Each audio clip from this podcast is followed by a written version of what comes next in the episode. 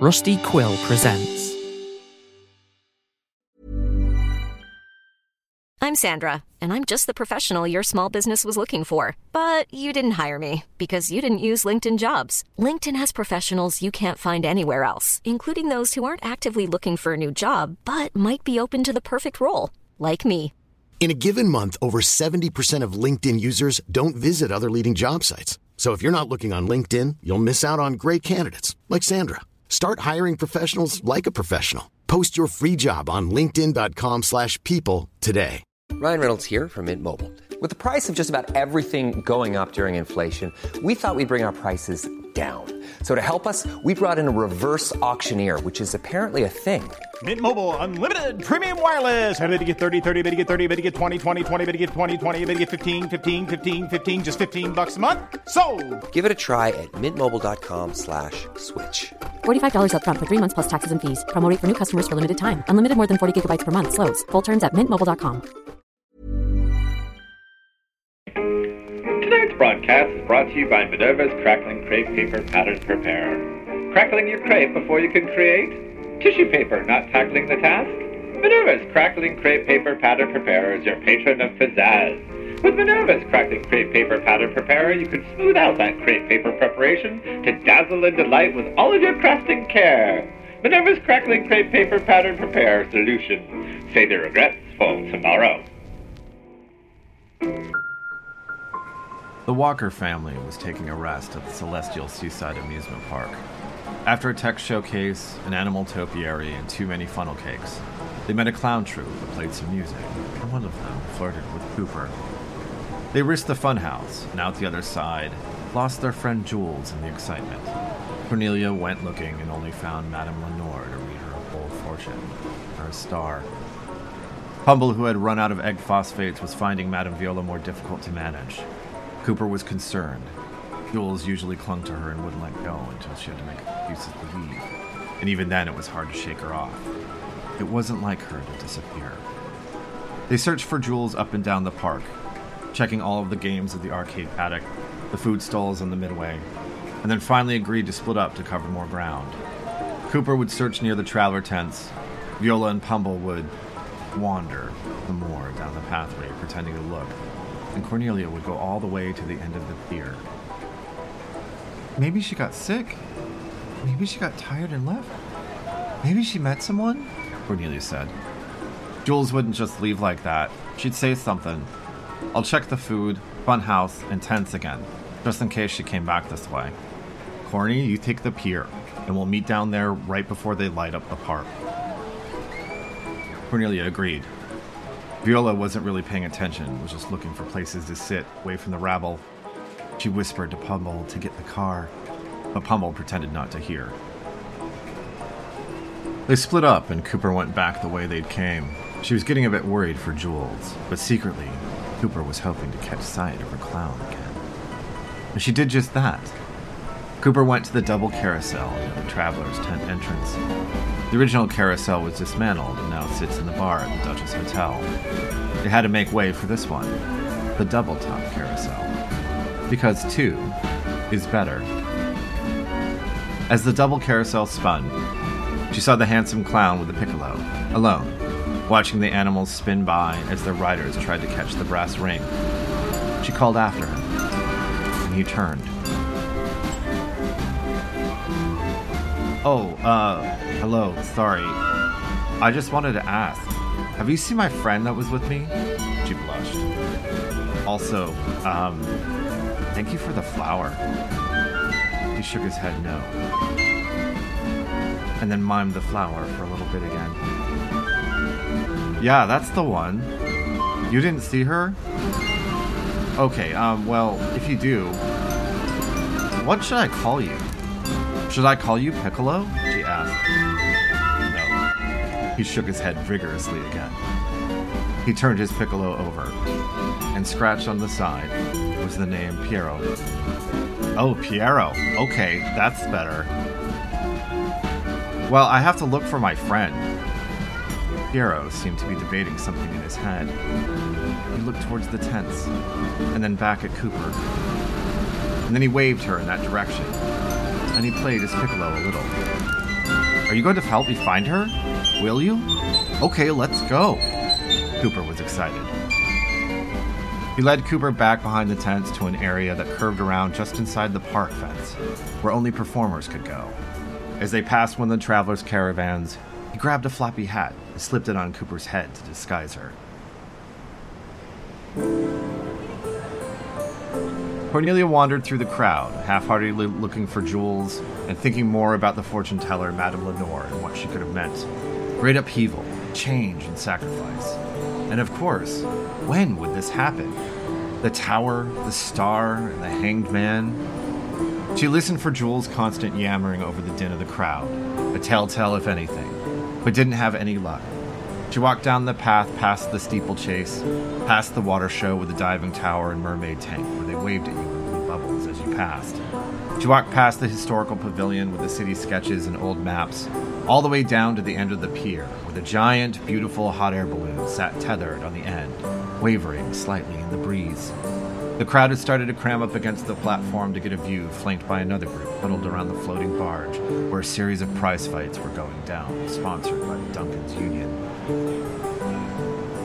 A handsome man with a curled mustache, a fine suit, and a bowler hat checked the ties of the balloon, looked skyward to the weather, and checked the direction of the wind by dropping some loose sand. Henri Dugast was one of a handful of members of the new Aeronaut Society, a group of balloonists that were quickly advancing the technology and sport. The raffle today was itself a way to raise funds to run out of space for a new headquarters, so he could move out of a dank basement. Henri checked his pocket watch, knowing the plan was to raise the balloon just in time for Dr. Vega's wheel to ignite. Set the park aglow, and the light strung around the balloon would illuminate right at its pinnacle. The raffle master was late bringing the chosen winner to the pier side. Henri looked through the gathering crowd and spotted Cornelia, and mistook the tarot card in her hand as the golden raffle ticket to ride the balloon. He ushered her quickly to the head of the line and up to the plank. Cornelia, still in a daze from her reading, just went with it. He opened the little door and helped her into the basket. Henri made an announcement, untied weights and anchor ropes, dropped enough sand that the balloon quickly ascended. Madame Viola and Pumble made their way past the water attraction and settled into the Historical Society's park exhibit. The walls covered with posters of sketches of early days of Celine, some display cases showing precious artifacts under glass on velvet pillows. Many of the rich families had donated pieces from private collections. A new feature, just opened, was the documented history of Celine shown on kinetoscope movies. A moving flipbook with audio narration from wax cylinders inside the machines, from tubes on either side. Viola refused to put them in her ears and instead made Pumble listen and then narrate for her as it went along. Viola liked the novelty of the kinetoscope technology, watched the flickering cards of the history of the development of Celine.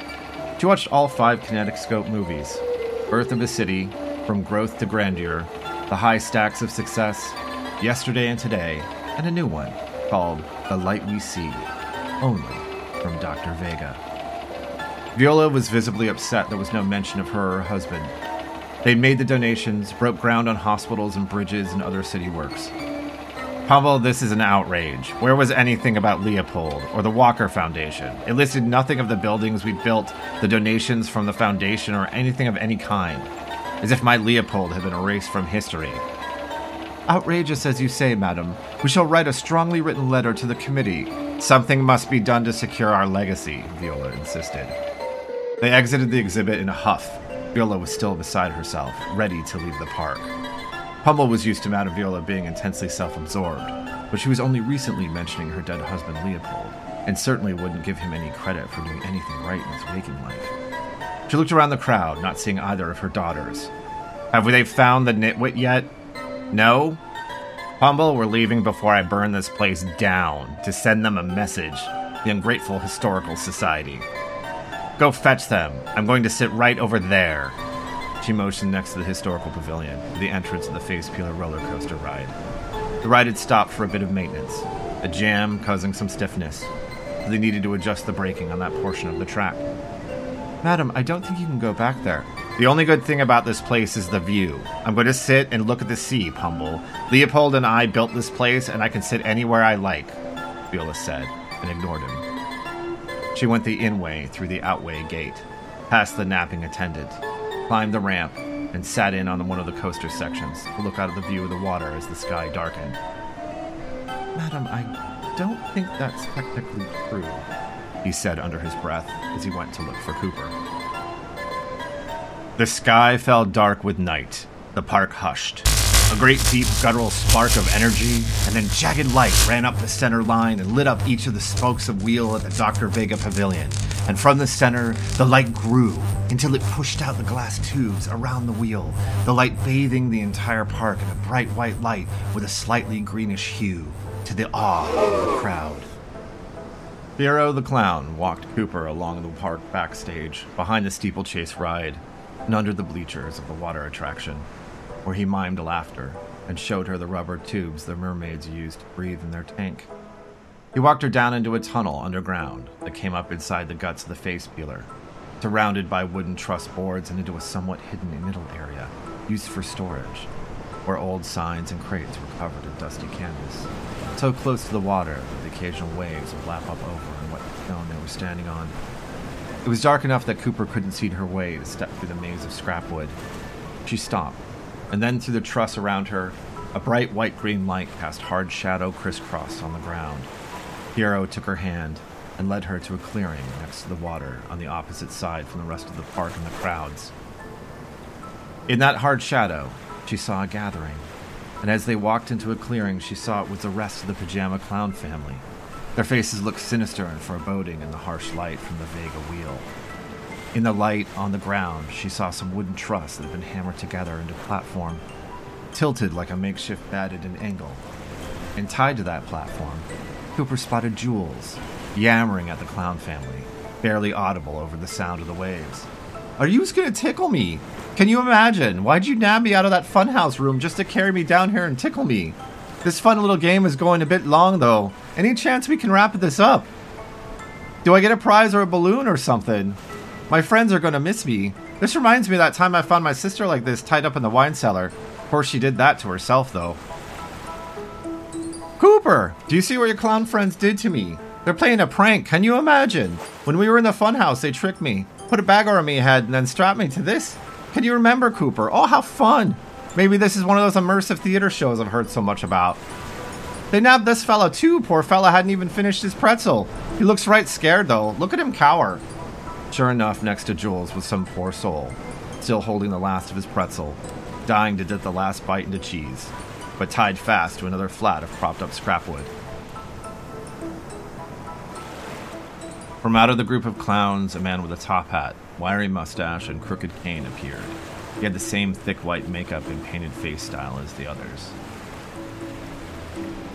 Cooper, this is the Baudin. He used to be a famous makeup artist at the Palace Theater. Can you imagine? They cast him out, now he leads the clown family in the pajamas. Isn't that amazing? The Baudin bowed.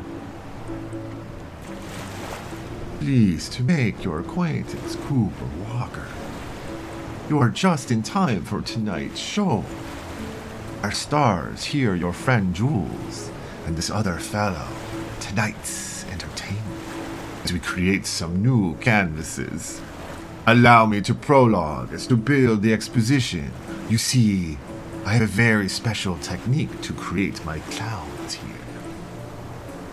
One of the clowns with a small concertina came forward. The Baudin pulled out a long scarf, wrapped it around his hand, and wiped a vigorous swipe down the clown's face, and half of it came away. The eye, half the nose, half the large toothy smile, all gone with the swipe of the makeup. The colors smeared down the face. Nothing but clear white sheen underneath. Half the face creepily staring back at Cooper, with one eye and half a smile. Cooper stifled a scream and looked at Piero, whose expression remained unchanged. In fact, now that she noticed, all of the clown's expressions were frozen. Cooper realized they were all makeup. Even Jules was shocked into silence. Stunning, isn't it? Piero, let's start the show. He clapped his hands. Please, call Mother. Piero took the piccolo to his lips and started to play a lower tune, something rhythmic and repetitive. At the edge of the water, it started to bubble and rumble just under the surface. The lights of the wheels sparking against the dark waves, a gigantic dark object rising to the surface. A shake and a rumble as the face peeler roller coaster creaked back into action to test the empty cars around the track. Viola grabbed at the side of the car and looked at Pumble, who was standing on the ramp looking back at her, both aghast and frozen. Madam? Pumble stopped that this instant, she yelled as she was dragged away from him, heading down the track alone in the coaster cars. Madam, it's not me. You must leap. Leap, madam, for your own safety. I will do no such thing. Get them to stop this contraption this instant. Pumble frantically searched for a ride manager to shut the thing down. He ran frantically, waving his handkerchief, but the coaster slowly clipped up the first hill, with Madame Viola sitting side saddle in the car, death grip on the bar, about to experience the thrill of the face peeler, whether she wanted to or not. The light sea breeze got stronger as the hot air balloon containing Henri and Cornelia increased in altitude. The people on the ground getting smaller. Cornelia finally realized where she was and what was happening. The park stretched out below her. Cornelia put her hands on the wicker basket. She saw the giant face peeler coaster and wooden trestle in all of its glory. Henri said, Miss, and lightly touched her hand. Cornelia looked over and she saw the giant Dr. Vega light wheel, a spinner of elaborate metal and glasswork. The power plant in its base sparked a heavy spark, and then light flared up the tubing, up the main mast, into the center of the wheel, shot out the spokes, and then encircled the rim in a brilliant white green light that enveloped the park. Until Cornelia, the sky up and around in sparse clouds of a light green fog bank, lit with a bright lantern from below. It was breathtaking. The rest of the park lit up, bit by bit, the curves of the face peeler, little dots outlining the travelers' tents, the colors of the double carousel, a brilliant starfield as majestic below her as the one in the sky. Cornelia felt for a moment that she was in the very line between worlds, as if on the smooth plane of a giant mirror, floating outside of herself and looking at something so much bigger, into the majestic celestial kingdom that stretched out into infinity. One little gloved hand reached out to it, and the other anchoring her in the star car that Madame Lenore gifted her. As if the blanket of stars of the universe enveloped her, and this card a ticket to a fate that written out in the constellation wrapped up in the tiniest spark of light buried deep within her. Even the air was electric, cold and bold and crisp in her lungs. Cornelia had never felt more alive, stripped of her inhibitions and feeling a great swell of gratitude. She grabbed the balloonist and kissed him, a brave kiss, and returned to gazing at the spectacle. It's so magnificent. Henri, abashed and a little lightheaded, mumbled out a little, uh, uh, oui.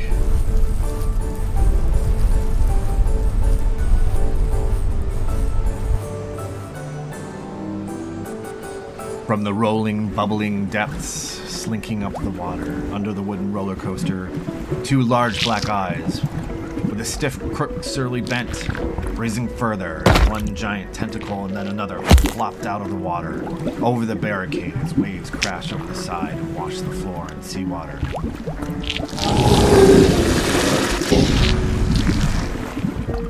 Oh, look, Cooper, do you see that? That's a right sea monster, that is. I hope she's friendly. That is our mother. She has come to clean the faces for the performance. Said the Baudin. Piero kept playing as the mammoth orange octopus rose out, its tentacles securing itself on the sheer rafters of the roller coaster. Cooper, do you see that? That thing's the biggest thing I ever saw. And boy, does she seem pissed. Don't she, Cooper? Do you think she's gonna eat me? Cooper pleaded with Piero. Piero, you have to stop playing. Make it go away, please. It looks so angry. It hoisted a portion of its body up on the boards and loomed over Jules. The Baudin graced a tentacle, which waved over him as Piero changed his tune. The Baudin pointed at the poor, shaky man with the pretzel. Mother, if you'd please, rid this poor soul. Cooper, in a rare moment of courage, ran over to Jules and put herself between her and the sea beast.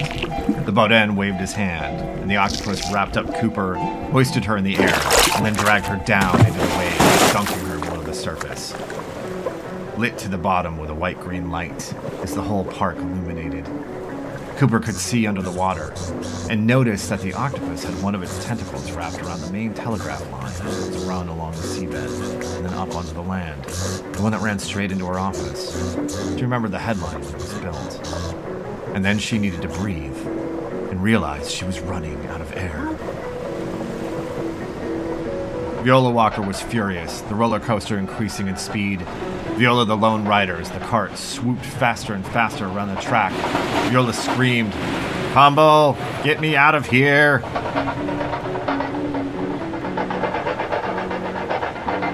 From high in the balloon, Cornelia could have sworn that she heard the voice of her mother screaming. She looked down at the tracks and saw the car racing around the face peeler. She squinted, could hear the roar of the awe of the crowds and the lights below. But just in it, she could hear screaming. She grabbed Henri's field glasses and looked down. Sure enough, there was her mother. Hat and scarf and petticoat flapping about in the wind as she hung onto the car as it raced up and down and around the whoops and swirls of the wooden roller coaster. We have to get down. My mother's in danger, she pointed. Henri looked and immediately started pulling on ropes until the vents in the balloon opened and they slowly descended.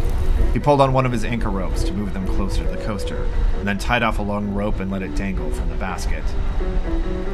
Perhaps she can catch this? He said, shrugging. Cornelia took it in hand and cast it off the side.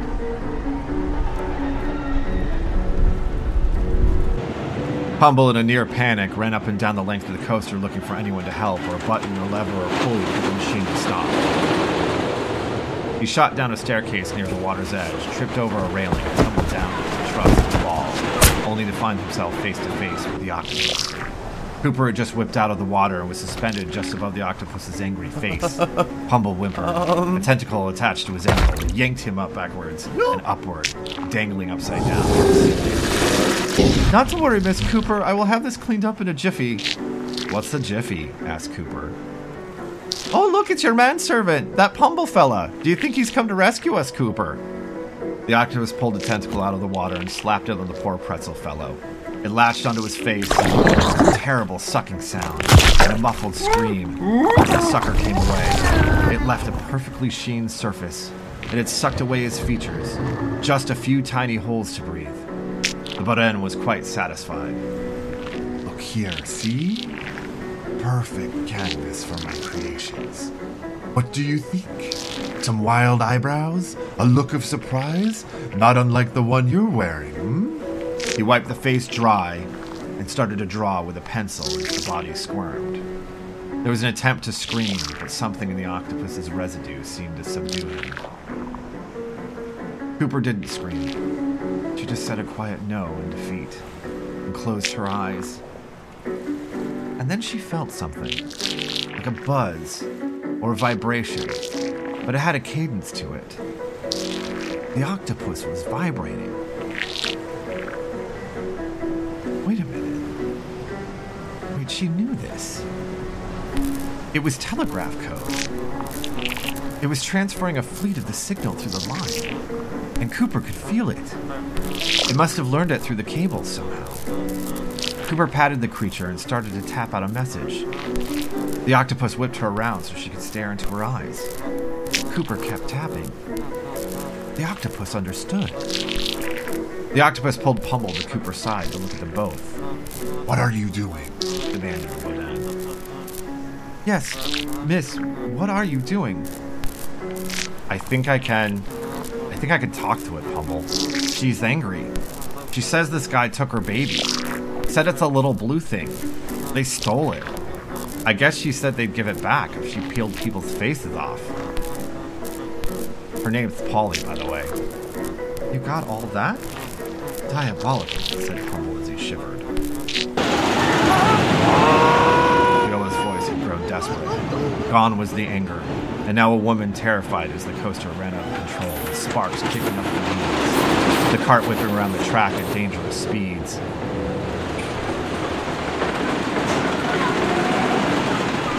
Cornelia needed to act fast and knew that Viola would never grab the rope herself. She tightened her gloves, grabbed fast to the rope, leapt out of the basket, and slid down the rope to the very end, dangling high above the park. The crowd, thinking this some kind of act, gasped with delight. Mon Dieu! Henri cried, but they were still out of reach of Viola.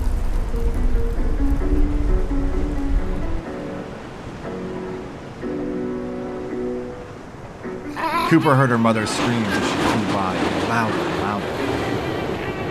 I'm going to tell it to stop the train. She looked back at the octopus and Polly tapped. Polly reached out and grabbed a section of track from the coaster, crashing into the water below. Uh oh. That's not what I meant. Good heavens, said Pumble. Viola's car hurtling for the gap, the opening to the churning water below, surely to spell Madame Walker's doom. She wasn't going to make it. Then, suddenly, Henri slid down the rope. He wrapped it around his foot and hand and then reached for Cornelia, hoisted her foot into his hand, and then upside down, he lowered Cornelia by the feet low enough with her hands outstretched. And as the car swept by, Cornelia grabbed Viola with both hands and yanked her out of the car, swung out over the park, all three dangling from the rope as the car slipped into the gap and crashed into the woods below.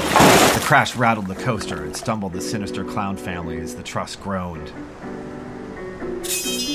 The Boudin drew out his shiny scimitar, the same that cut the champagne bottle with one swipe. She's mine, and you're not going to get out of here. He moved closer to Cooper. Pumble moved between them. But in the background, Piero changed his tune. The Boudin turned to him. Piero, what are you doing? The octopus grabbed the Boudin, hoisted him off his feet, and dragged him into the waves below. The crash attracted the crew from the park, and the toughs scrambled below the truss with lanterns descending on them. The pajama clown family scattered.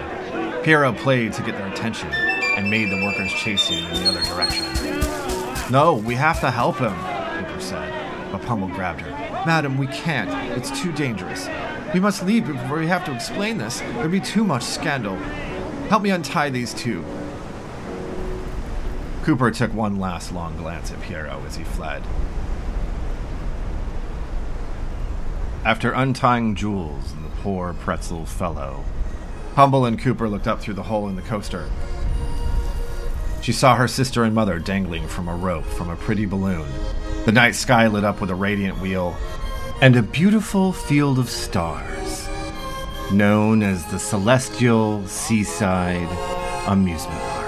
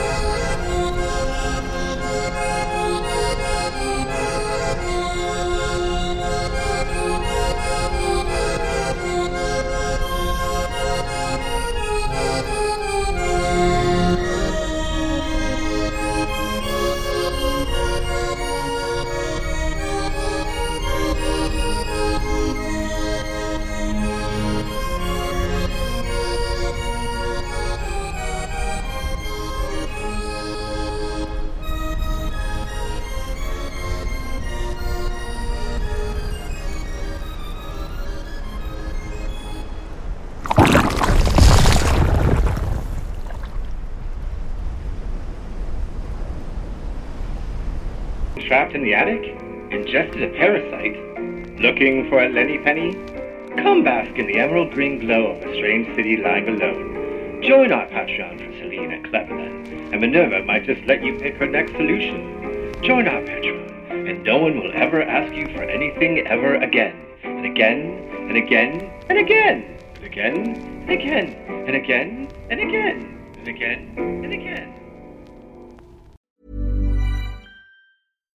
When you make decisions for your company, you look for the no brainers. And if you have a lot of mailing to do, stamps.com is the ultimate no brainer. It streamlines your processes to make your business more efficient, which makes you less busy. Mail checks, invoices, legal documents, and everything you need to keep your business running with stamps.com. Seamlessly connect with every major marketplace and shopping cart. Schedule package pickups and see your cheapest and fastest shipping options from different carriers with rates up to 89% off USPS and UPS rates. And with the stamps.com mobile app, you can take care of mailing and shipping wherever you are. Make the same no-brainer decision as over 1 million other businesses with stamps.com. Sign up with code program for a 4-week trial plus free postage and a free digital scale. No long-term commitments or contracts. That's stamps.com. Code program.